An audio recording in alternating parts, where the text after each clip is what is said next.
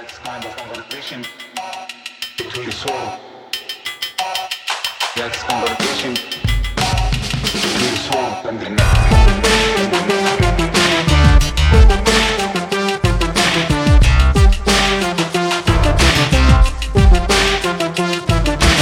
Hello, prestige heads. As you can tell from my excited, uh, I don't know, voice, tenor, register, uh, I am feeling much better uh, from COVID.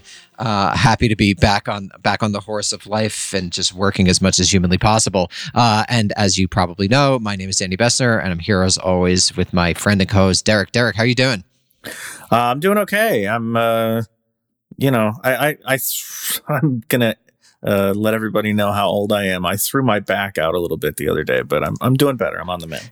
Yeah, Derek's a young 68, so uh, we're Yeah, all happy. exactly. We're all praying for your recovery, Derek. Hearts and prayers, thoughts and prayers, not hearts and prayers, hearts, thoughts and prayers to you and yours. Um, so why don't we just get into it today? Because speaking of COVID, it seems we've got a new variant, the Omicron variant. So wh- where does it seem to have come from? And it seems to me, from my understanding of the situation, that there were some questions about where it first arose and who reported it first, uh, et cetera. So why don't you break that down for us? Yeah. So there's, I mean, there's no question that it was first identified, reported in South Africa. Um, there's no question that it's it's been in South Africa. Uh, it seems for a little while, and and is driving uh, a resurgence of COVID in South Africa. Um, there are questions about whether it originated in South Africa. There's some evidence uh, that it may have originated in West Africa and Nigeria, perhaps, or somewhere uh, in that neighborhood. There's evidence. Uh, you know, it's now spread, of course, all over the uh, the world. There have been uh, identified cases of this this variant on every continent. Um, there's some evidence, uh, particularly from Europe, that it was there uh, before it had been identified, before it had been isolated and uh, identified as a new variant. Now, whether that says anything about its origins, I think uh, probably not. I think probably. Um, you know, the preponderance of evidence, you would have to say it's uh, uh, of Southern African origin, although, uh, as you say, there's still a little bit of uncertainty about that. So, what can we expect from the Omicron? I, uh, personally, I'd be surprised if there was any sort of lockdown again. That seems to uh, not be on the table. But have there been any global responses? Have we seen anything? I noticed there's been some travel restrictions. How? What has defined um, the general response to Omicron? Yeah, uh, there's still a lot of uncertainty about exactly what is going on with it scientifically. The, the variant it got a lot of attention because it seems to be fairly heavily mutated away from the initial strain of the the the COVID, the coronavirus, even more so than the you know dreaded Delta strain. It, it seems to have deviated from from the original, but there's not a lot of evidence yet about what that means. There's some indication that it may be more transmissible. Uh, South African authorities are saying they're seeing a lot of repeat infections. So it may be that if you've already had COVID, your natural immunity to a previous strain may not work so well uh, with this one. In terms of severity, it, uh, as far as I can, as far as I know, there doesn't seem to be any sense that it's any more or less severe than any of the other strains. And in fact, you know, people are wondering if it's, you know, vaccine res- resistant or, or that sort of thing. Uh, people who are vaccinated seem, in particular, seem to be uh, getting relatively mild uh, cases or infections. In terms of the international response, the, the main thing was, as you said, a travel ban on South Africa and some neighboring countries, similar bans. You know, the United States imposed such a ban. Uh, there have been European countries that have imposed similar bans. Obviously, they had no effect on preventing the spread of the disease, which has reached everywhere, including the United States, which now has not only identified cases related to people traveling to Africa, but has identified at least one case, as far as I know, that doesn't seem to be related to any travel to Africa. So domestic uh, transmission. So, you know, did, didn't have any effect on that. The World Health Organization has said uh, that the travel bans are making it harder for people to share information, for scientists uh, to share information and study this new variant. So at least it's had you know some some positive effect, I guess. No, not really, but that's that's been the main thing. I, I think you're right. I think um, you may see we may see some lockdowns in some countries it's going to be a, a, a, very hit or miss thing. I think the moment for lockdowns in in the United States uh, and in most of Europe has passed. I don't think you're going to get people to abide by, uh, even if you tried. And I don't think politicians are going to be willing to try. Uh, so yeah, I, I will think I, I do think you'll see the professional managerial class do everything that it can to not go into offices. So I think this the, the sort of re constant identification of variants will change work for the white collar workers. Um, that's my prediction um, and not much for anything else. But uh, I could yeah, be wrong there. I mean, it's it's driving a lot of talk. You know, sort of renewing talk of people getting boosters. Yeah, you're gonna. I mean, this is we're at the stage now where this is going to be here forever. Uh, you know, people who want to get vaccinated will have to do it every year for like the flu for whatever strain is sort of common that that year. I think it's somewhat ironic that we've we've gotten to this point partly uh, because of uh, our inability to de- devise a an equitable global vaccine regime, which has left places like South Africa and, and elsewhere sort of scrambling to get enough vaccines for their own people. South Africa does have uh, a, a, fairly substantial supply now. They're dealing with other uh, issues like reluctance and, and that that sort of thing. Um, but still, I mean, these these variants are developing in places. Delta was the same way.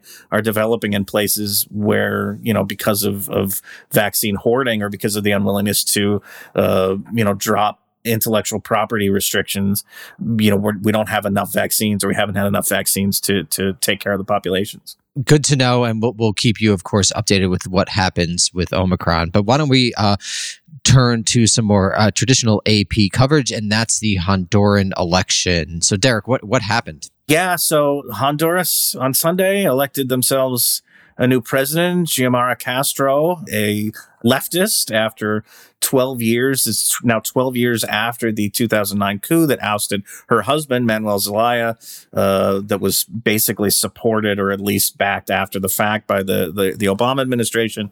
She is the first woman to serve as president of Honduras and the first uh, left of center president that they've had since Zelaya was ousted in that coup. Um, she's replacing Juan Orlando Hernandez, who uh, is perhaps most famous at this point uh, for the fact that his brother uh, has been convicted of drug trafficking in the United States, and there's substantial evidence that emerged in that case that Juan Orlando was involved uh, in supporting the drug trade uh, from Honduras. Uh, despite that, he, he you know had a good relationship with the, the Trump administration, and I think the the Biden administration was you know more or less okay with him. he was term limited, so he couldn't run again, and his national party clearly suffered for the corruption and the scandals, and that enabled to, to some degrees uh, Castro to to emerge uh, and win the, the election. And really, like you know, going away by twenty points over the the National Party's candidate. So, does this indicate anything in particular? Does has the United States um, reacted to this in any meaningful way, or are we still in a wait and see period? Um, I mean, the the administration hasn't reacted, as far as I know. Um, Castro uh, if there is trouble, uh, if she does have trouble with the U.S., uh, the first sign of it may come uh, with respect to China. She's uh, been very straightforward during the campaign about saying that she plans to cut diplomatic ties with Taiwan.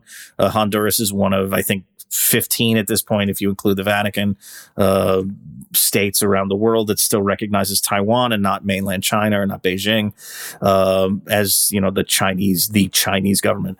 Uh, she's planning to to switch uh, over from Taipei to Beijing, um, both I think for economic reasons and because uh, China can be a useful counterweight to the United States for the president of a country that has already experienced very recently uh, what happens when the United States, uh, you know, doesn't it doesn't appreciate your president, doesn't appreciate the direction of your government. So um, sh- that that could be a bone of contention.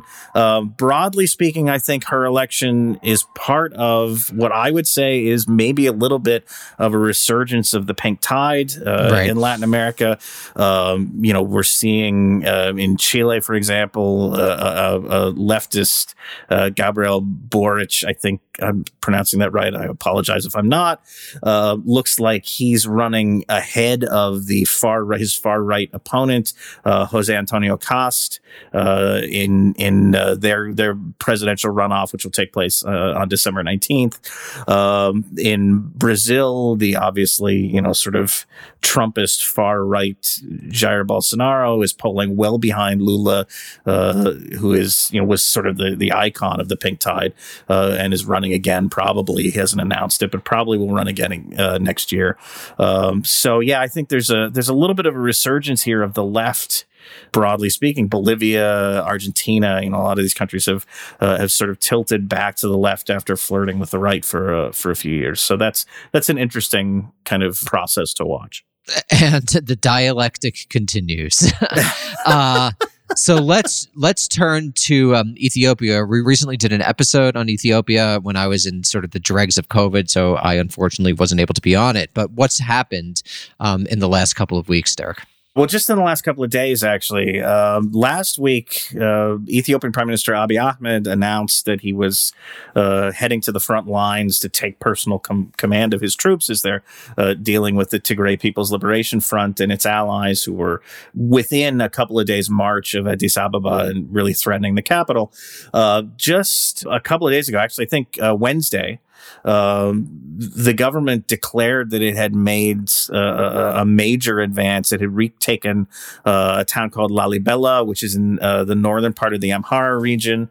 Um, Lalibela is home to one of Ethiopia's best known heritage features. They, they there's a, a number of very spectacular rock hewn churches uh, in that area. And more importantly, from the standpoint of the conflict, uh, it's it's well behind the front line that the TPLF had established a few weeks ago. And so it, there's the possibility that the Ethiopian forces could be encircling the, the Tigrayans and, and kind of cutting them off from the Tigray region, which would be, you know, which would leave them in a pretty bad uh, situation. Abiy himself, the last report I saw was he was in the Afar region, which is another, uh, the neighboring region where the Tigrayans have, uh, the Tigrayan rebels have made some cap, some, you know, progress, made some advances. And there too, there's a report that the Ethiopians have captured a, a, a important town in Afar. They've taken it back from the TPLF. And, and that also, you know, kind of working from both sides. They're working from the West and the East. Uh, they could be in a, in a position if they continue this to surround uh, the TPLF from a, from a more positive, well, not, not more positive, but uh, in a non-military sense, the, the, the best development of the last several months really uh, was uh, Secretary General of the UN Antonio Guterres announced Wednesday that a, an aid convoy, UN aid convoy, had reached the capital of the Tigray region, Mekelle. Um, the, there's been difficulty in getting humanitarian assistance into Tigray for weeks now. Um, so that's good. Uh, estimates are that you know potentially millions of people uh, in Tigray are, are, are you know in desperate need of food and medicine and other basic needs. Uh, there's supposedly another aid convoy on its way. Um, two aid convoys are not going to be enough to sort of meet the needs of the the people of Tigray, but um, maybe this is the start of a, an, an opening up of that region and and more kind of regular shipments of aid. That would be a, a very good thing. So why don't we end talking about Iran, especially given that, that that's what our interview is about this week? Uh, what what's happening there? Yeah, so um, talks reopened finally on Monday uh, on the effort to revive the 2015 nuclear deal, which Donald Trump, of course, famously tore up in 2018 or withdrew from and, and basically uh, demolished. The Iranians had been kind of keeping the U.S. at arm's length for a few weeks uh, since the election earlier this year of Ebrahim Raisi and his, uh, I think, more conservative, if it's safe to say, government, uh, less interested in engagement with the United States or the West. Um, but they finally uh, agreed to to come back to the negotiating table, and that started started again in Vienna on, on Monday. Um, they agreed also to abide by the progress that had been made in, uh, there were six previous rounds of these talks, which um, didn't get to a resolution, but did make some progress. They'd agreed to, uh, generally speaking, abide by the progress that, that had been made, which is a good sign.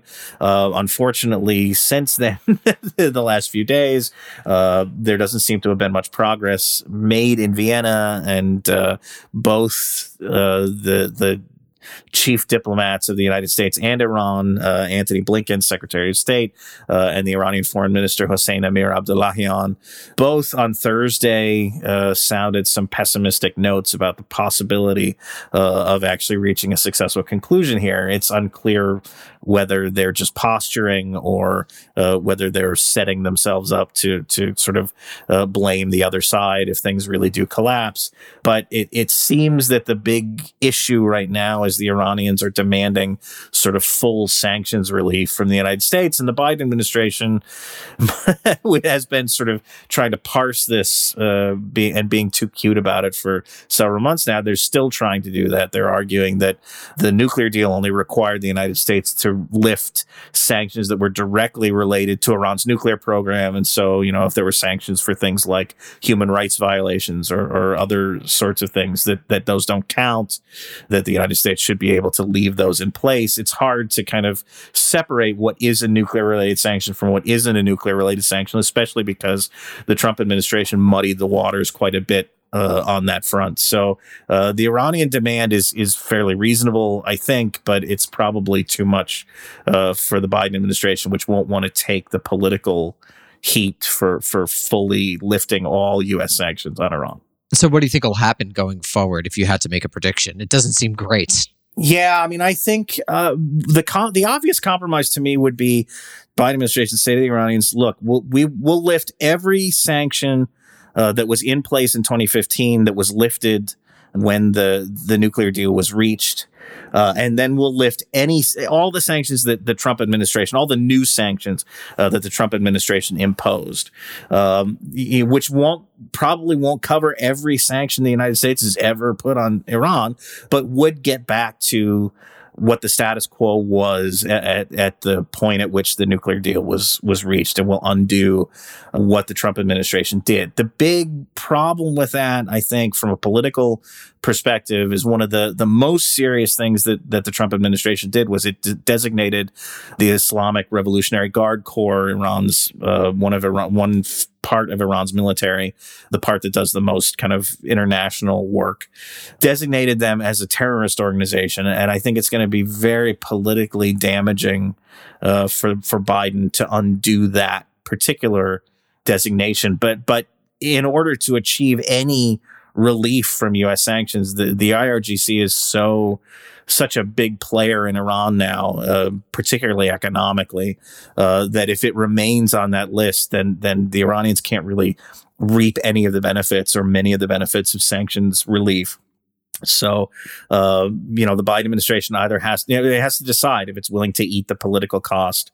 Uh, yeah, I think that step unlikely. Or, you know, and I, I, think it's unlikely too, um, which which makes me pessimistic about the the outcome here. But uh, we'll see. So, on that happy note, I feel like I've been saying that a lot recently. Uh, let's turn toward our interview. And everyone, thank you very much, and we'll see you next week.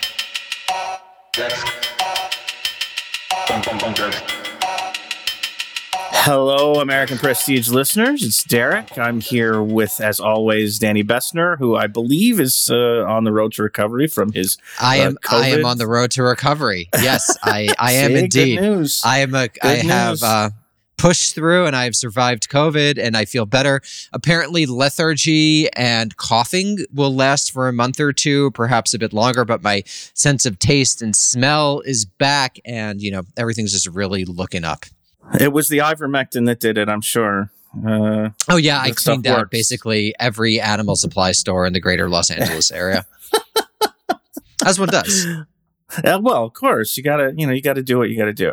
Uh, all right, so human. Danny's here, and, and he's on the mend, and we're very lucky to be joined uh, as this week uh, talks have resumed in Vienna on reviving the 2015 Iran nuclear deal or the Joint Comprehensive Plan of Action. We're very lucky to be joined by Sina Toossi, uh, who's a senior research analyst uh, at the National Iranian American Council.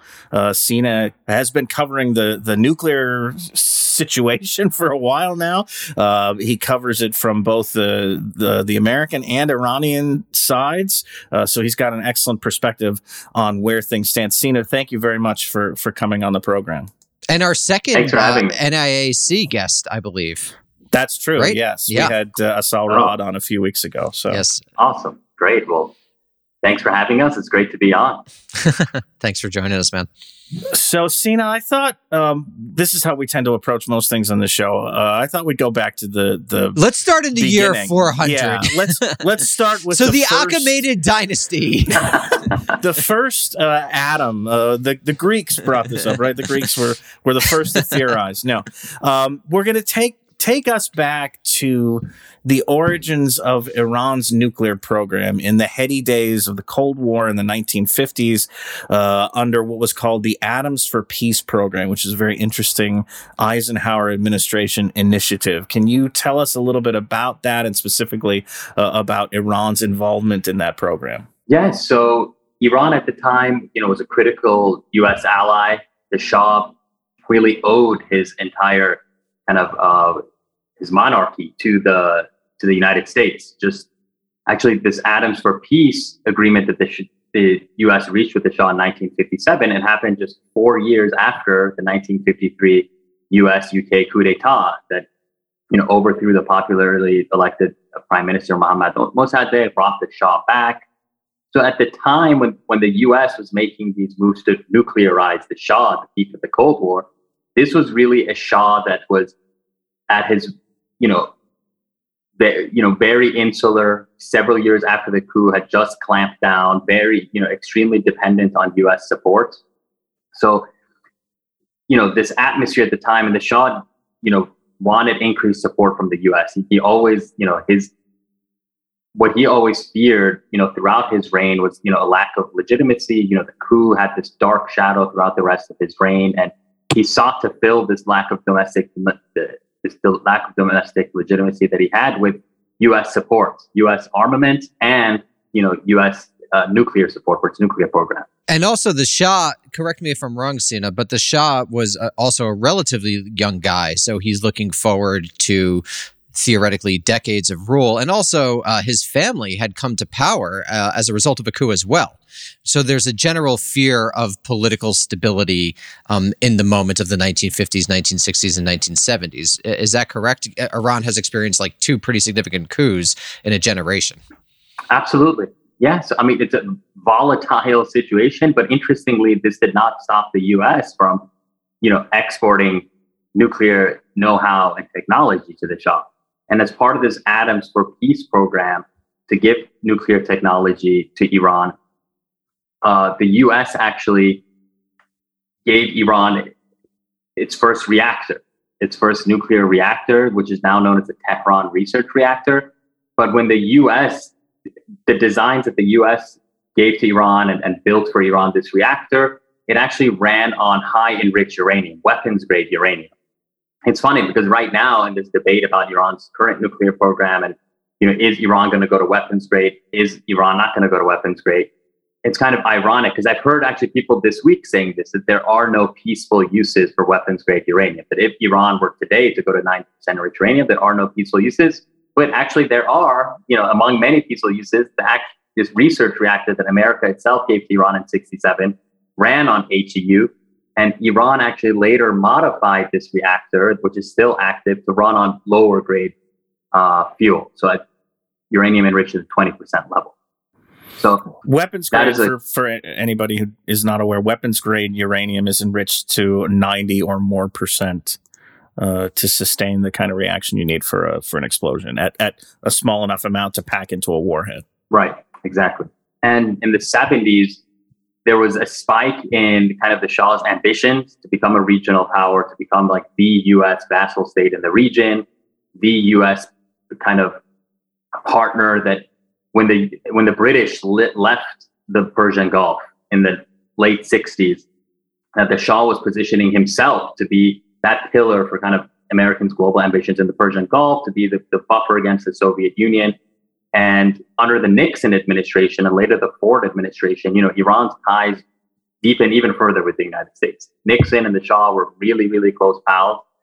And they reached this kind of uh, accord, a kind of relationship where the Shah, you know, who had this kind of unquenchable appetite for U.S. arms and could keep the U.S. arms industries afloat like single-handedly, you know, bought tons and tons of weapons, billions and billions of dollars for the weapons, in turn for kind of policing the Persian Gulf on the U.S. behalf. And we saw, you know, begin, you know, in the 70s, Iran actually, you know, sent forces. Like if we talk about Iran's regional influence or interferences, you know, back then under the Shah, you know, Iran sent troops to Oman to put down communist rebels, you know, on behalf of the U.S. Iran intervened in Iraq and even in in Syria and elsewhere in the region, you know, in line with U.S. interests. Which now that you know they're kind of at odds, even though I mean this is a separate discussion. We can talk about the continuity of kind of some certain policies between the Shah and the Islamic Republic, including the nuclear program, obviously. But obviously, the U.S. is totally you know pivoted 180 degrees different, whereas all these things were okay under the Shah, under the Islamic Republic, you know, totally the opposite. You know, we have these threats of war, maximum pressure sanctions, all these things. Yeah, I mean, Iran was the the linchpin. I mean, they were in the they were in the Central Treaty Organization. They were in the Safari Club, the the sort of uh, covert operations group that was formed in the late seventies. I mean, they were hugely important to to U.S. policy, not just in the Middle East, but in Africa and elsewhere. Uh, I want to ask you, getting back into the to the nuclear program specifically, um, Atoms for Peace was partly intended, at least for public consumption, uh, as a way to limit nuclear proliferation. So, you know, the Eisenhower administration pitched this as sort of a program where if you have these countries that are interested in nuclear power, uh, but, you know, there's a danger that if they, they just sort of pursue it themselves, they could produce weapons. We will go around and, and graciously uh, share our nuclear knowledge with them uh, for civilian purposes so that we can guide them uh, away from weapons production. It also obviously uh, had huge implications for U.S. businesses, but uh, they didn't want to talk about that part of it so much. Um, and it was Iran, also as a just one more thing, Derek, yeah. as the historian Kenneth Osgood has shown, it was also a really crucial domestic propaganda program to sort of win the gen- next generation of Americans over to the Cold War. There was a lot of money oh, spent oh, sure. on yeah. there. Uh, there was a lot of effort um, made in order to persuade people that even though the United States was developing this uh, massive nuclear arsenal or planned to develop this massive nuclear arsenal, that it would be uh, used mostly for peace. And I also think it's interesting. Obviously, the Atoms for Peace program um, was months in, in the making, but it's it's publicized really in late uh, 1953, uh, which is really a, a moment of strategic um, transformation in the Eisenhower administration, where where the um, administration effectively ends the rollback strategy that had defined the previous uh, roughly three plus years of U.S. foreign policy, late Truman to early Eisenhower, uh, and begins shifting to this sort of like global hearts and minds approach. So it, it's when you see this gigantic explosion um, in American propaganda and psychological warfare, both domestically and internationally in the case of Iran, um, and this is you know, get, getting to my question, I mean, the Iranians signed the Non-Proliferation Treaty, uh, ratified it, I believe, in 1970. Uh, but so, so I mean, they were participating in the non, the kind of global non-proliferation architecture as it existed in this period. Uh, uh, that said, uh, what do we really know about the Shah's um, nuclear ambitions? Did he have some? Is there any evidence that he had some ambition to have a, a, a nuclear weapons program of his own? He did. He had nuclear weapons ambitions. Uh, this is according to Akbar Etemad, who is the first head of the Atomic Energy Organization of Iran under the Shah. And you know, later on his life, he gave interviews to in Persian to various outlets, and he said that the Shah never explicitly ordered him to, you know, pursue weaponization or kind of, you know, weaponize Iran's nuclear program, but that this was always his understanding and that he was preparing the groundwork for a program that could weaponize. And Iran's program at that time, unlike now, you know, the Shah had all these grandiose ambitions for like many, many nuclear reactors, you know, the full nuclear fuel cycle, um, but also, you know, things like having a plutonium reprocessing facility. Now, I think, you know, some of your listeners may know, but there's two paths to two main paths a nuclear weapon through enriched uranium or plutonium. And Iran at the time, you know, the Nix, the Ford administration actually approved Iran having a plutonium reprocessing facility, which is actually one of the things that JCPOA has prohibited Iran from having and has always been a point of contention. And under the Islamic Republic, Iran does not have one of these facilities. But under the Shah, the US approved the Iran having this, which would have given it a route to plutonium, uh, plutonium route to the nuclear weapon. So, so the U.S. was kind of you know okay with Iran having this option at the time. This takes us then. Um, we get into the late 70s, the Shah, increasingly unpopular, um, is ousted in 1979 in the revolution. Um, the revolutionaries seize the U.S. embassy, and and you know things go in a very bad direction. After initially, you know, the Carter administration seems to have not really um, figured out how it wanted to handle things once the the embassy was seized and the hostages were taken. Uh, that sort of foreclosed uh, a lot of possibility for for diplomacy, at least right away. What happened uh, in terms of the the Iranian nuclear program and the international component of that, the assistance that they were getting uh, from the U.S. and Europe uh, in the immediate wake of the revolution? Yeah, so it fell apart. Um, you know, Iran actually had you know agreements with German companies, agreements with European companies to, to, to develop its nuclear program, to receive nuclear fuel. And this would actually play a critical role in Iran later on developing again, trying to enriching uranium and trying to provide fuel for its nuclear program itself. That Iran actually, you know, going back to the Shah's era, had a stake in a European kind of uh, nuclear fuel consortium and actually owned a part of it. And you know, all these agreements, you know, transferred on to the to the new government. But then, uh, you know, after the revolution, the Germans pulled out. This this kind of European fuel consortium pulled out, and so Iran, you know, was had was not able to kind of continue to really develop the nuclear program as it was after the revolution. And then after the revolution, we had, you know, this period of turmoil and chaos, this new government consolidating power, this new leadership consolidating power. And then the Iran-Iraq war broke out.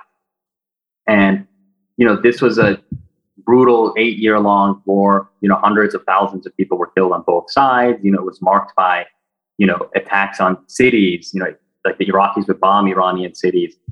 And the Iraq Iraq also used chemical weapons against Iran during this period, and and this goes back. You know, this is an important part of understanding kind of the questions surrounding Iran's nuclear program because in the Islamic Republic's official kind of national security doctrine, going back to this war, you know, they have at least publicly, but you know, in practice as well during that conflict, you know, had this policy of not using weapons of mass destruction. So whereas Iraq at the time was developing weapons of mass destruction with U.S. and Western support, there's lots of lots of documented evidence of even American companies, you know, giving Saddam Hussein all the precursor ingredients he needed to produce nuclear weapons. The U.S. knew that these weapons were being used, but Iran did not retaliate in kind, even though it had the means of developing these weapons as well. At the time, you know, Iran's leadership for, forbid these weapons, much like Iran's leadership now, for what it's worth, which I wouldn't that's you know you can't place like a legal work on, on any of this stuff. But you know they say that you know according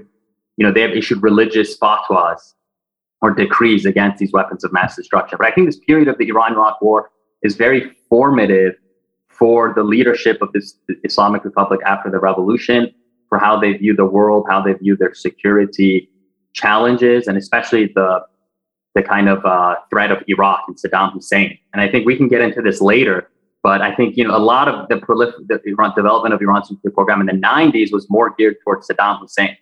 So let's actually focus on that for a second. So, what is the geostrategic conception or the grand strategic idea that begins to um, define Iranian politics after the revolution? What do the does the new ruling elite think that they're doing in the world? Um, what do they think that their major goal is? Um, how does it relate to Islam? You know, as one of the world's only Islamic republics, and then how does this relate to what happens with um, Iraq? Yes, great question. I think Iran, you know, analogous to China and analogous to so many, you know, the entire global south, you know, coming from this historical context of, you know, being a proud ancient civilization that in the past 100, 200 years came under Western colonialization, under Western dominance, and under humiliation. Much like China had its two, two centuries of humiliation, Iran, you know, heir to this great civilization and historically being a major power.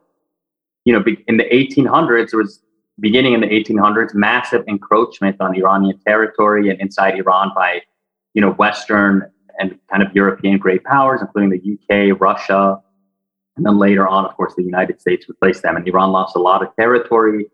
Um, you know, really fell behind, and so this was a this was you know I think one of the main. Oh, one, one more thing, Sin, yeah. correct me if I'm wrong, but also yeah. just like quote unquote Persian culture is so important, you know. So there's this enormous cultural element here as well, like in, in, the Gramscian hegemonic sense. Like if you look at Pakistan or if you look at elsewhere throughout the so-called Muslim world, that there is this like um, cultural prestige that Iran had as well. So it's both the geopolitical and the cultural that they're seeking to restore at this moment, correct?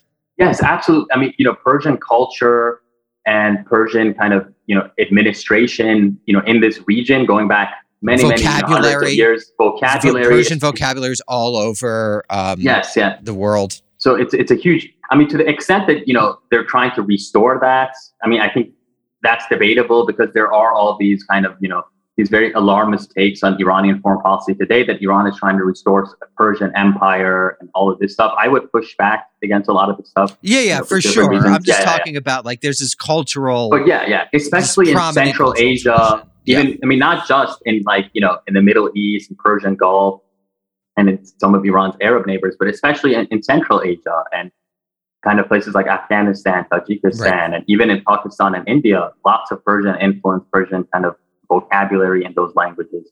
So uh, let's talk a little bit about what happens to the nuclear program during and then after the Iran Iraq war. There are a couple of reactor, civilian reactor projects at Bushehr that are uh, kind of abandoned uh, in the wake of the revolution that then are heavily damaged during the war uh, by Iraqi airstrikes. Uh, Iran has lost its suppliers for uh, both for the the highly enriched uranium that they needed for the, the research reactor, but also for um, you know lower enriched uranium to fuel these uh, civilian power plants. But the Iranians uh, seem to be very interested.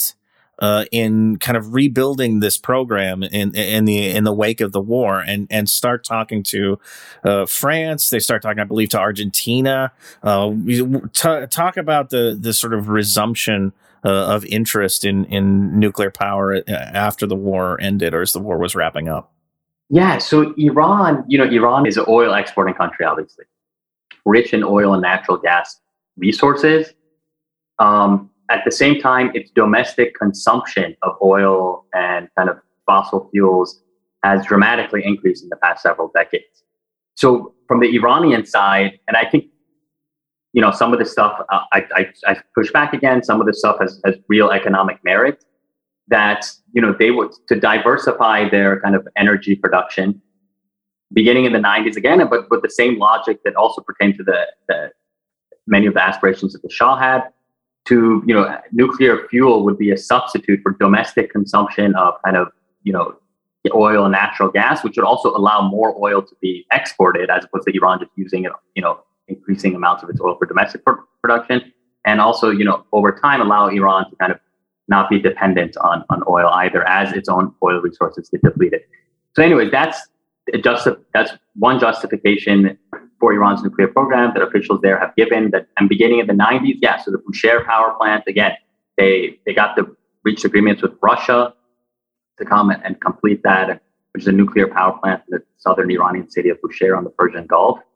Um, so the Tehran research reactor, that, that reactor I was talking about earlier, that in 19, the late 60s, America gave to Iran, which ran on high enriched, high enriched uranium, that this was modified to, to run on low enriched uranium, 20% enriched uranium, which can't be used to produce uh, nuclear weapons. And Iran, for a long time, was searching for someone to sell it fuel to operate this reactor. And this reactor produces uh, medical isotopes that are used to create a, a host of medications, especially you know, chemotherapy, other diseases that, that require this. And so Argentina actually ended up being a fuel supplier for Iran.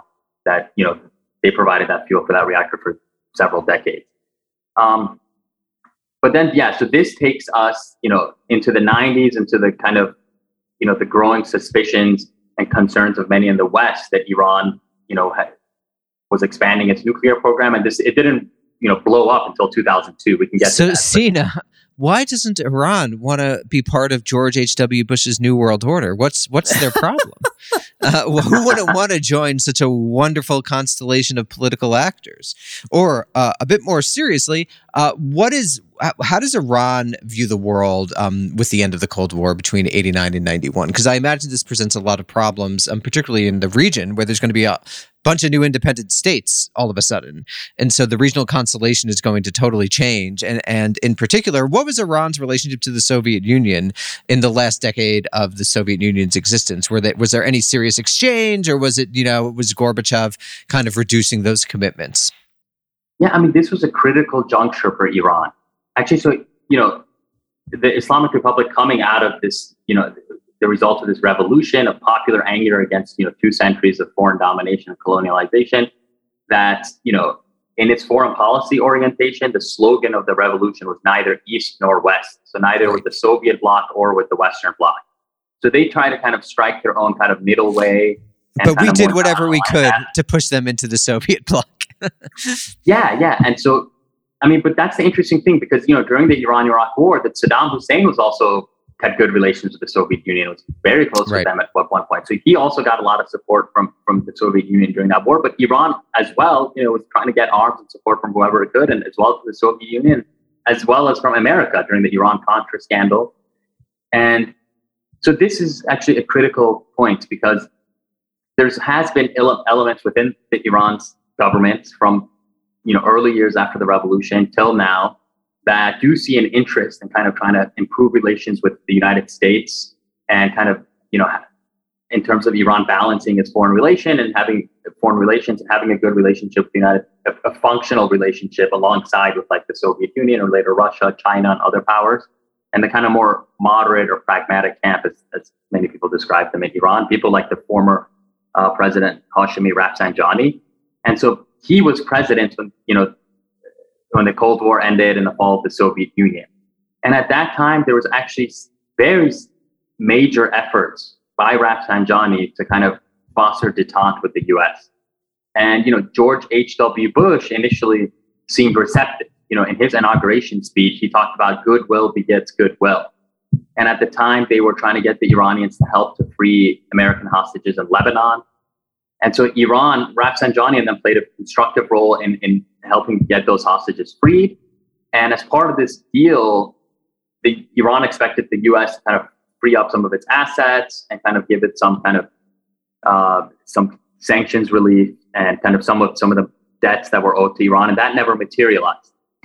And and then we saw the U.S you know, no real momentum towards any kind of, you know, diplomacy or outreach towards Iran. And then under the Clinton administration, you know, Rafsanjani again tried. You know, he actually gave uh, the U.S. oil company Conoco a contract in Iran to develop Iranian oil fields. It's huge, you know, like, you know, post revolution the first time. And Bill Clinton, they prevented that from happening. And they switched to this kind of dual containment approach in the Persian Gulf after the Cold War, where previously in the 80s, you know, people have said that America, you know, wasn't directly intervening. It was kind of a, somewhat of an offshore balancer where, you know, they didn't want either Iran, Iraq to win that war. And they, they kind of supported a little bit of each side, you know, mostly Iraq. But then after and just for people war, who might not know what that means, offshore balancing refers to the idea that the United States will use its power offshore in order to maintain a relatively stable balance of power because stability is in the U.S. interest. Yeah, and so Bill Clinton, the dual containment policy that he enacted was aimed at the U.S. is going to, you know, after the, the Persian Gulf War against Saddam Hussein, that you know they're housing you know tens of thousands of troops in the region now, base new military bases, and is going to directly contain both Iran and Iraq, both the two powers of the uh, Persian Gulf. And so I think this is testament to the kind of you know this moment of pax americana this moment of hubris that you know history is over america's the global hegemon. And whereas you know maybe in this late in this late 1980s scenario you know people in the us national security state thought you know detente with iran was in their interests that they could you know more constructive relationship would be helpful for them vis-a-vis the soviet union and the different kind of global strategic landscape. But after the collapse of the soviet union this changed. And we saw this effort to contain Iran and you know ultimately regime change Iran. And you know we know, and that eventually morphed into you know the war against Iraq and all, a lot of the things we've seen against Iran. So, Sina, before we get into the geopolitics of Iran, I was wondering if you could comment if you know, and if not, we could just skip this. Like, we obviously are well aware that Iraq um, occupies a central place in the imagination of the neocons who would come to dominate the Bush administration. You know, Wolfowitz has been talking about Iraq for, for quite a while. Um, is this true for Iran, or what place does Iran have in the um, imaginations of these people who would really come to occupy very important foreign policy positions in the Bush administration? Yeah, Iran is actually the main target for, for the for the neoconservatives. It was, I mean, for for the neoconservative movement in the Bush administration, they had this these aspirations to transform the Middle East, and for them it began with Iraq. But for you know the main enemy and the main kind of obstacle to kind of you know uncompromising American hegemony in the region was Iran. And there was a quote, I think it was from Paul Wolfowitz, or I may be mistaken, but there is a quote from in the, within the Bush administration that someone said like, you know, like real men go to Tehran like, yeah, we're going, you know, we're gonna we're going to attack Iraq right now, but real men, you know, go to Tehran, like they're next. And so, you know, it is in this mo it's around this moment actually where within a context where actually after Rafsanjani, Iran elected a, a, a reformist president, a, a, more reformist president than, than Rafsanjani, uh, Mohammad Khatami. And Khatami again tried, you know, his whole presidency was really centered on outreach to the West, trying to improve relations. What years? Just to be clear. So he was elected in 1997, and his term he was elected. He was reelected in 2001, and he ended his term in 2005. And that's he's replaced by Ahmadinejad. By Ahmadinejad, the hardliner, and that's yeah.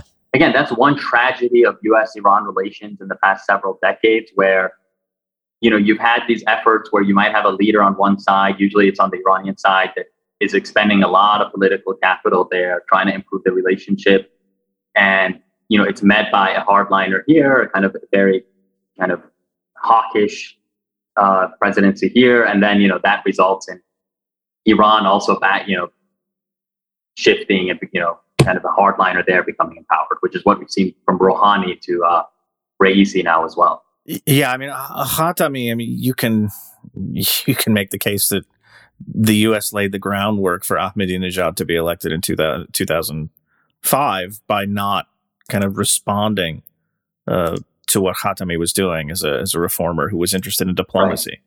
Right. Um, right. To to steer us uh, back a little bit toward the nuclear program, um, can you talk specifically about how this policy of dual containment in the '90s, and as we get you know up to um, the the big break in 2002 2003 where things really uh, take a turn for the worse um, how did this policy of dual containment manifest in terms of Iran's nuclear program? Because I know the United States leaned on pretty much every country that was, you know, working with or thinking about working with Iran. They leaned on Argentina. They leaned on France. I think they leaned on Russia to some extent. They leaned on China uh, to sort of you know pull back their their involvement or, or, not work with the Iranians. And I think to some extent, you know, uh, uh, some of the the issues with their nuclear program now, with the Iranian nuclear program now, you can trace to a sense of kind of mistrust over you know some of the things that the United States did in this period. Exactly. So, you know, this actually goes to a debate about the NPT, I would say, because, you know, Iran is a signatory to the Nuclear Non-Proliferation Treaty.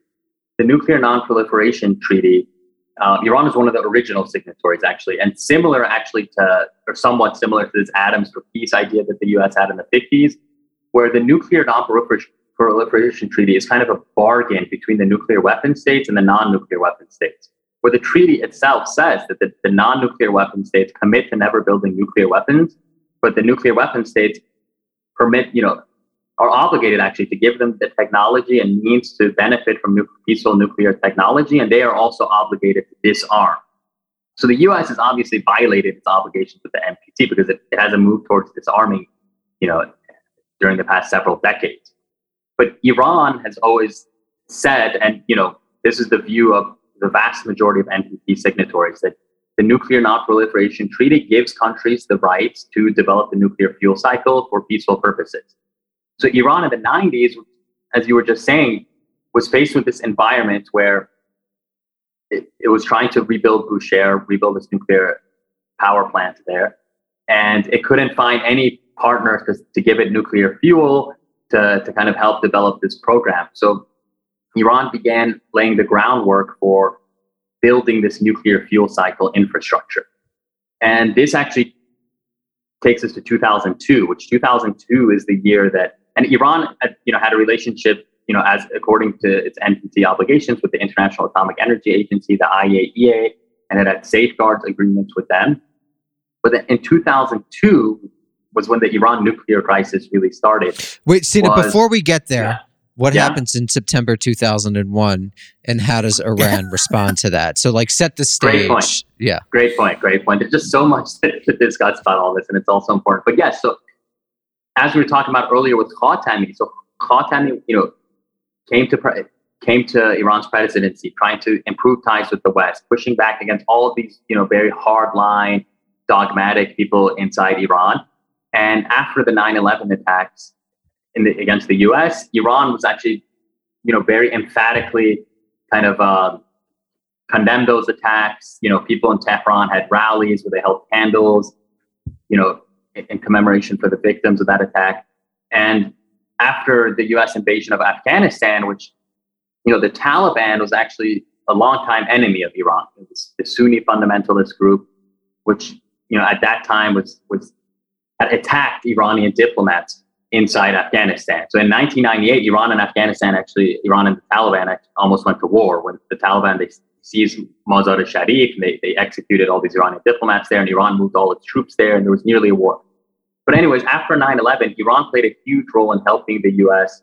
in kind of the invasion of Afghanistan and also setting up the kind of post-Taliban government. So Iran had a lot of contacts with the opposition to the Taliban at that time, the Northern Alliance, the various other ethnic minorities, the, the Hazara and Tajik and Uzbeks. And so Iran in the 2002 Bonn conference, according to US officials, it played a really integral role in bringing all the parties together and allowing this kind of stable government, somewhat stable, you know, didn't prove to be stable, but at that time it allowed, allowed that government to be formed. But then, you know, what happened then was, you know, in response to all this assistance that Iran provided, was the Bush administration, George W. Bush, in his 2003 State of the Union speech, put Iran in an axis of evil alongside Iran and North Korea.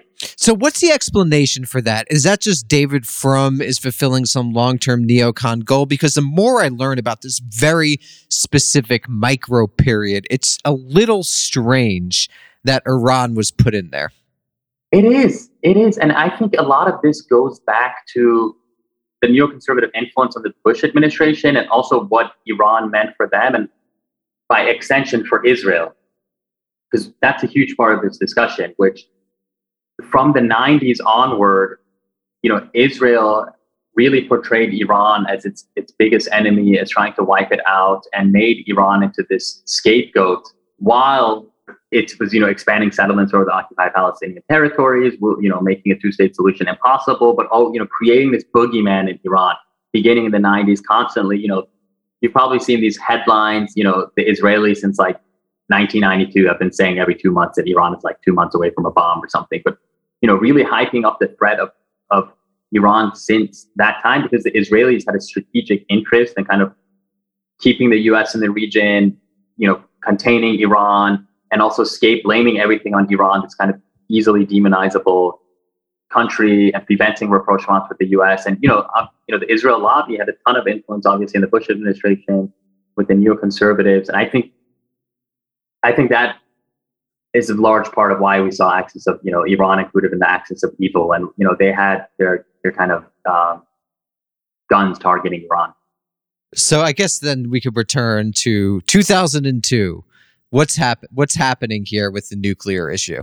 Right. What What is the IAEA report, and and on what basis do they do they make this report that sort of creates the or maybe not creates the crisis, but sends it to a to a much higher level? Yes. So actually, with the safeguards agreement that the I, Iran had with the IAEA at the time, so basically what, what happened in 2002 was Iran's what later became Iran's Natanz enrichment facility, a facility that was you know it's used to enrich uranium. At this time, it was under construction, and so this was leaked to the world. It was actually this Iranian opposition group, the MEK, which is has its it's it's basically I mean that's a separate discussion, but it's this very cult-like opposition group that's played a huge role in kind of U.S. Iran policy. Maybe we can talk about that later. But they're the ones who were actually laundered intel about uh, Natanz by the Israelis, and they're the ones who originally leaked this. But then we saw the IAEA, you know, ask for access to these facilities, that these were undeclared facilities, and and ask for access, and that started the first kind of period of Iran's negotiations with the West over its nuclear program. And this was a period from 2002 to 2005 under the Khatami government. So the Khatami government, you know, they maintained that, you know, the program is peaceful, that it was in line with, they didn't have to declare these facilities until like 180 days until fissile material was introduced. And according to the safeguards agreement that Iran had signed at that point, that was the case. But Iran was also in, in updating that safeguards agreement and negotiating over, you know, these other safeguards agreement that, that it would have had to declare those sooner. But but they started negotiations with Europe at the time. So the, the Bush administration kind of gave license to E3, they became known as Germany, uh, the UK, and France that spearhead these negotiations over Iran's nuclear program. And Khatami, their position was that Iran, Iran's nuclear program is peaceful. Iran has a right to, to, to develop its nuclear program and develop, you know, have uranium enrichment and develop uranium enrichment capability under the NPT. But as a goodwill gesture and to and to create good momentum for diplomacy, they actually suspended enrich they suspended uh, enrichment and they froze their nuclear program. They froze their nuclear program from 2002 to 2005 to allow these negotiations to make progress. This and is also when Gaddafi does that, right? Is this is also the moment when Gaddafi freezes his program, or no? In the, yeah, that? around this time, that's that's correct. Yeah, so this is like a big. This is a trend post 9-11 right? And so I just want to highlight that because of the missed opportunities. Yeah, uh, and also, uh, also I, I, to to kind of put this back into the context of, of some of the things that happened in the '90s you know, one of the arguments that the United States made was there's no reason for Iran to have its own uranium enrichment program. You can just buy enriched uranium on the global market. Uh, you know, and they, they were, you know, cons- they, they expressed, you know, kind of, uh, the, the idea that the, these facilities were being kept secret and that was, you know, that made them somehow nefarious. But the Iranian response to this was like, look at what you've been doing to us for the last decade. You haven't let anybody sell enriched uranium to us. So we have no choice but to build our own capacity. Uh, we're keeping these things secret because of the way that the United States has been managing this issue uh, for all these years. So it's it's sort of like uh, disingenuous, I think, and you can, you know, disagree with me or, or not for the, for the United States to have made these arguments, having, you know, spent several years kind of stifling, uh, the Iranian nuclear program to then turn around and say, well, you, you can't develop your own capabilities now. That's not fair. Right. And meanwhile, the U.S. is out there claiming that, you know, Iraq, Saddam Hussein, Iran's kind of longtime enemy who had invaded Iran and tried to take Iranian territory, had a nuclear weapons program, a weapons of mass destruction program. So I think, and you know, America later, you know, American intelligence agencies have concluded, you know, time and again that you know Iran's nuclear weapons program was ended in 2003. But and in subsequent years, we have more details about what that quote unquote weapons program looked like. And according to the IAEA, this was, you know, experiments and research done into nuclear weapons, pretty rudimentary experiments and, and research done into nuclear weapons. But um, at the same time, you know, maybe yeah, the Iranians wanted, you know, potential option, you know, you know, to weaponize this program at that time. But that ended in 2003 with the Iraq War as well, with it took out Saddam Hussein. Obviously, I think that is a significant part of this. But regardless, you know, Khatami was his whole presidency was a concession, you know, kind of goodwill overture to the United States, and you know, those initial nuclear talks with the E3 from 2003, 2002 to 2005, Iran, you know, really went above and beyond in trying to kind of give assurances, freezing its nuclear program and trying to normalize its nuclear program and, you know, reach agreements very similar to the JCPOA. It's crazy. Actually, in a, one of the last proposals that came from Iran in 2005, before Ahmadinejad was inaugurated, was something that pretty much looks identical to the JCPOA. You know, all kind of capping enrichment at 5%, not having a plutonium reprocessing facility, all the things, you know, for like various time durations. But then the, at the time, the Bush administration rejected that and had this maximalist demand of no enrichment in Iran. And which again, it, it's contrary to the NPT. So, you know, the Bush administration was not serious about having letting negotiations succeed with Iran. And they really had this regime change mentality, as we talked about, these neoconservatives dominating this administration and they didn't want to, to come to any terms with Iran. They wanted to regime change Iran. And that's just like what Trump wanted as well.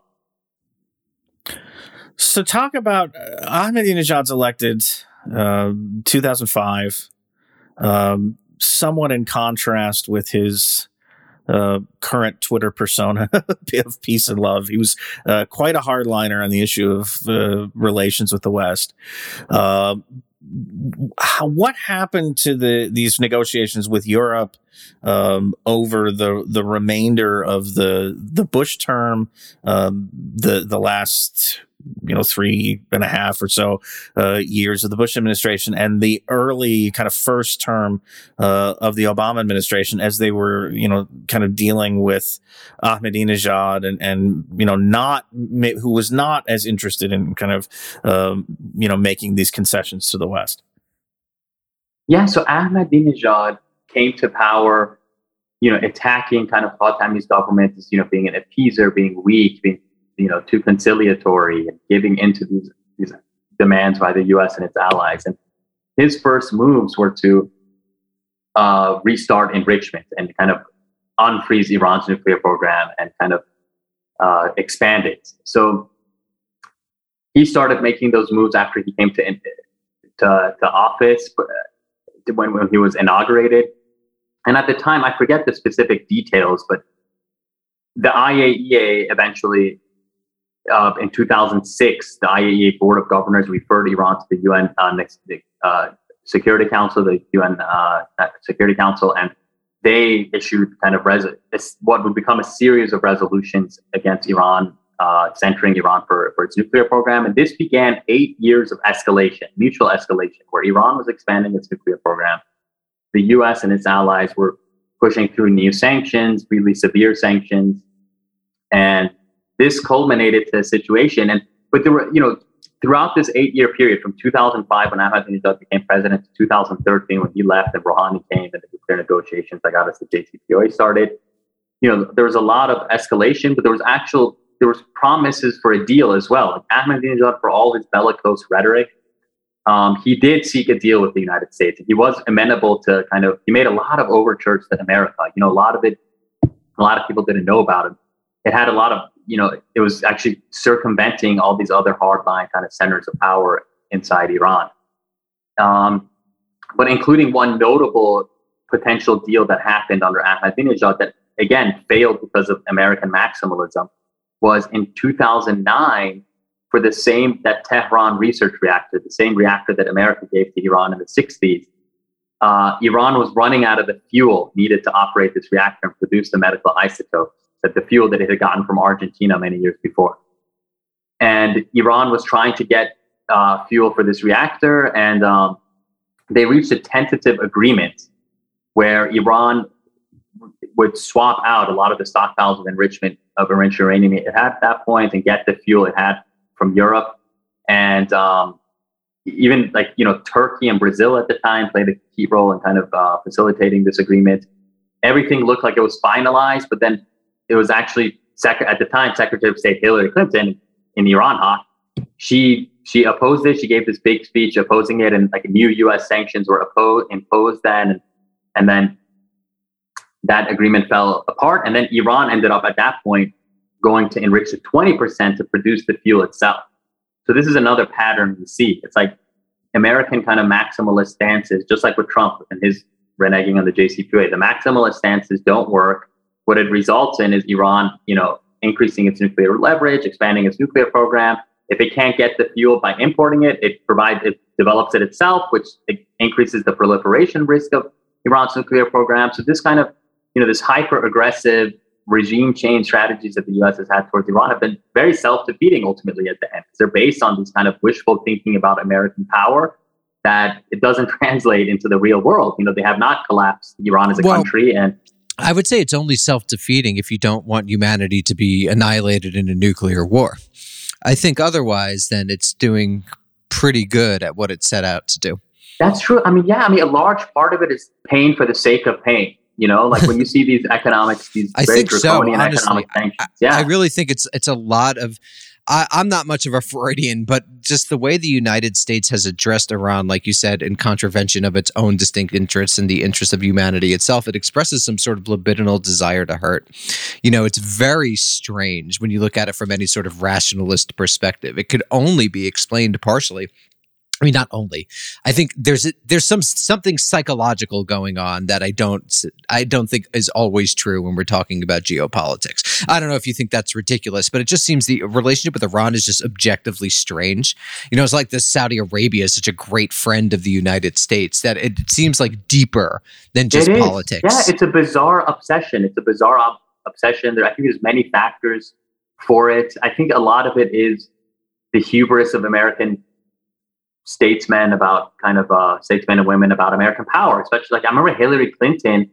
You know, it's like when they asked her about Libya and like, she, yeah, she had that kind of maniacal laugh about like taking out Gaddafi. Or like, I think during one of the presidential debates in 2016, they asked her like, who's she most proud of being enemies with, and she's like, the Iranians. So there is this bizarre aspect of it that is beyond just like or McCain bomb bomb bomb bomb bomb Iran. Yeah, McCain you know, bomb, like, bomb bomb bomb yeah. bomb Iran. Yeah, and so when in reality, you know, the US and Iran, you know, used to have a good relationship under the Shah, but you know, a kind of patron client relationship. But they both you know, have they a have large these, bourgeoisie you know Yeah. they, there's a, a not so culturally dissimilar in some regards at least the i don't i don't really know but my people who study iran say that there's a lot in common uh, Yeah. between these two countries culturally in terms of uh, the sort of bourgeois identity and educated populace you know it's it's interesting maybe there's something about see the united states sees itself in the mirror in some regards i don't know yeah, yeah. So, Sina, I want to. Uh, uh, we're we're sort of on the cusp of the JCPOA, and we can talk a little bit about its terms and and what what it laid out. But before we do that, I, I'd like you to talk as somebody who you know uh, follows Iranian media, kind of uh, you know the way that that these issues are discussed uh, in Iran. Talk about the sanctions regime as it had been put together by the Bush administration and then really kind of ratcheted up severely under the Obama administration. Uh, the imposition of these uh, secondary sanctions, which kind of uh, assume uh, America's right to tell everybody in the world what to do, or to threaten them at least with uh, punishment if they they contravene them, um, and you know just this sort of mass punishment that they inflicted on the Iranian people, and what effect that had uh, on Iran, and and uh, in particular, maybe you know, uh, in terms of, I think elevating the nuclear issue from a, a question of sort of national utility to one of like national pride and, and a sort of, uh, you know, symbolism of Iran standing up to the United States, which I think, uh, is, is one of the issues that, that, you know, has been most difficult in sort of, uh, you know, trying to, to get past this. Um, but you know, can you talk a little bit about the sanctions and, and, uh, those sorts of effects? Yeah, so the Obama era was actually it was really the original maximum pressure campaign. Obama's first term was like we talked about earlier, maximalist demands, you know, still echoing the Bush administration's line of zero enrichment uh, for Iran. Uh, a lot of Obama's personnel in his first term were people who were pretty ideologically opposed to diplomacy with Iran. I would put Hillary Clinton mostly in that camp. Uh, Dennis Ross, who was the National Security Council at the time, he was definitely in that camp of being opposed to diplomacy in Iran.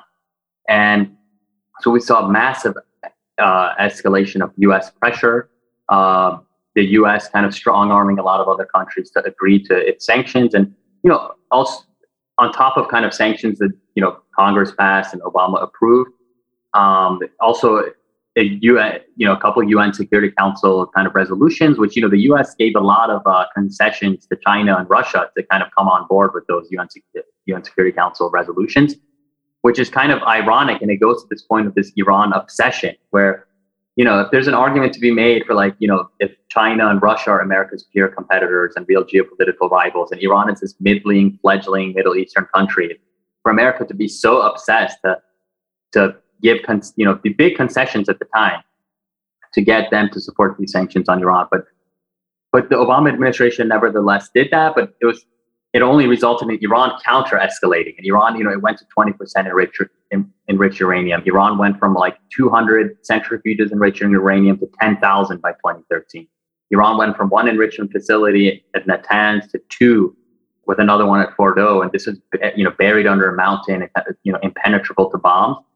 And we were in a situation by 2012, 2013 that, you know, on the cusp of war where this pressure hadn't worked. Iran's program was very expansive, so-called breakout time, the time Iran needs to, you know, if it made the decision to build a bomb to accumulate enough, enough like fissile material for one bomb, it was down to a couple months by many estimates. And this was really the momentum for the what led to the negotiations. It's very untenable situation. Like a lot of this U.S. pressure ultimately not paying off. And what really what really triggered the shift was actually before even Rouhani, the more conciliatory, pragmatic Iranian president, came to office. Before him, still under Ahmadinejad, in 2013, in the spring of 2013, there were secret talks, back channel talks between the U.S. and Iran, and Oman. And at the time, Bill Burns, you know, former State Department official, current CIA director, was the chief, you know, U.S. He led those talks on behalf of the U.S. and he conveyed to Iran that America is prepared to accept uranium enrichment in Iran. And this was the first time that America said that, and that laid the groundwork for each side kind of cashing in these bargaining chips. And this leads me to another point about actually Iran's nuclear program, where you know people like Mohammed El Baradei and many people have said Iran's nuclear program is also the, a bargaining chip. They've envisioned it as a bargaining chip to get the U.S. and these great powers to recognize them and recognize the Islamic Republic and to, you know, lift sanctions and kind of uh, engage engage this polity. And and that's what you know ultimately the JCPOA on top of the kind of economic benefit that was supposed to give to Iran, it kind of took Iran out from all these UN Security Council resolutions. It and for the first time, it the U.S. you know sat down with Iranian diplomats and you know gave tacit recognition of the Islamic Republic and Iran also got a security guarantee, really. You know, a security guarantee that, you know, maybe a, some in Iran would have thought maybe a bomb would give them, but the JCPOA, if it was in effect, you know, with the inspectors on the ground, if the UN Security Council resolution endorsing it, also, you know, would prevent uh, U.S. attack on Iran. So I think the JCPOA fulfilled many things for Iran. I think what we'll do is we'll end here in a, in a moment and sort of pick up with the talks that led to the JCPOA and the JCPOA itself, and then Trump and and that stuff. Maybe we'll come back and do that in a couple of weeks. Uh, but I wanted to ask you as we, we're closing here, uh, the election of Rouhani in 2013, Hassan Rouhani, uh, much more moderate at least you know on, on paper than than Ahmadinejad, much more open to uh, to engagement with the West. Uh, it there's a dynamic that that's happened here now over the last four now Iranian presidential administrations or Iranian presidents, I should say, uh, where you have the election of somebody who is, you know, relatively moderate, relatively open to engagement with the West. They're in office for eight years and their engagement with the West achieves nothing because the West and the United States in particular doesn't allow it to achieve anything. Uh, at which point you have the backlash. You have the the hardliner who comes in with you know very anti-U.S., anti-Western uh, kind of rhetoric who gets uh, elected in, in, sort of response to the uh, the fact that you know you you came up empty-handed. Um, what do you think that says about the the political desires of the Iranian people as they vote, you know, vote for these guys to who who want engagement, um, and and about the United States' unwillingness to sort of take the hand that's being offered to them and instead kind of uh, push things to the point where they they generate a, a backlash. Yeah, great question. I think you know we talk about countries having kind of a rally around the flag effect you know, we talked about it in America after 9-11. People put aside the, you know, many people, most people put aside a lot of partisan differences. You know, everyone put an American flag at the door, whatever, you know, kind of this rally around the flag effect in the face of a kind of outside threat. And Iran is, you know, similar to many other countries like that, that we saw, you know, Iranians, many, many Iranians, millions of people, you know, people are dis- disgruntled with the Islamic Republic vehemently. Many people want fundamental change in the system. Um, they've been, you know, subject, you know, subject to so much repression, you know, from a very insular, you know, theocratic system. Many, you know, we talked about, you know, many people in Iran's middle class want to better relate, you know, better relations with the world. They aspire to kind of be more connected with the outside world, be more economically prosperous. And the JCPOA, you know, embodied that hope in, in the, many of the people who voted for Rouhani.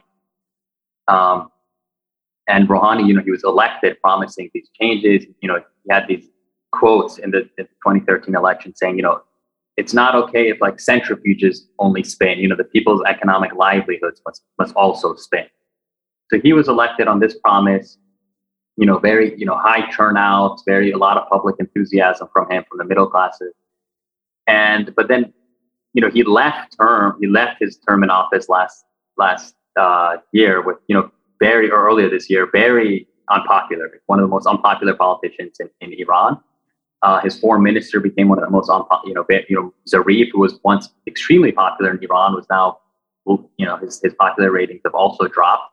And this is, you know, I would say largely as a result of U.S. pressure and maximum pressure. You know, obviously the conservative and those the partisan rivals of the moderates in Iran were going to do whatever they can to maximize their hand, but Trump, you know, gave it to them you know, he, he undid Rouhani's signature foreign policy achievement, the JCPOA, and, you know, he assassinated Qasem Soleimani.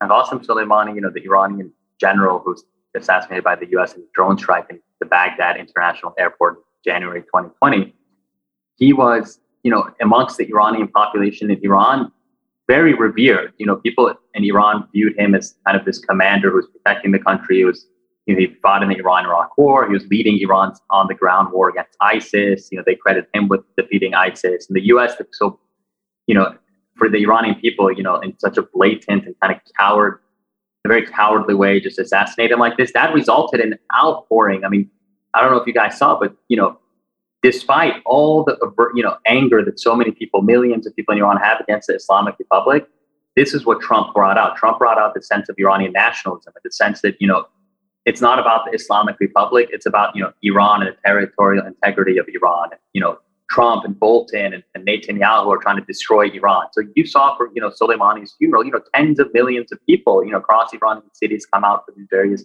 funeral processions, and that is that is a rally around the flag effect. That is you know Iranian people, despite you know wanting you know fundamental change in their country, seeing that you know in the Trump wants, what John Bolton wants, what Netanyahu wants, what Mohammed bin Salman wanted, this constellation of actors align against them in the Trump era, that this is not nothing good for them. It's not going to get them a democratic Iran. It's not going to get them a prosperous Iran. Iran, it's going to get them a destroyed, you know, destroying their country. And I think that is why also, you know, Trump's policies were not successful because they hoped that, you know, trigger unrest and turmoil in Iran, but it, it, it did not. They were not able to do that. All right. So on that note, I think let's end here, and then uh, if you're able, we'll come back in a couple of weeks, maybe, and and talk about the the negotiations and the JCPOA and some of the political um, machinations around that, and and what's happened uh, since 2015. Um, so, uh, Sina Toossi, again, thank you so much. Uh, senior research analyst at the National Iranian American Council. Check them out. Uh, and uh, yeah, thanks, thanks so much for coming on the show. Thanks, guys. Great discussion.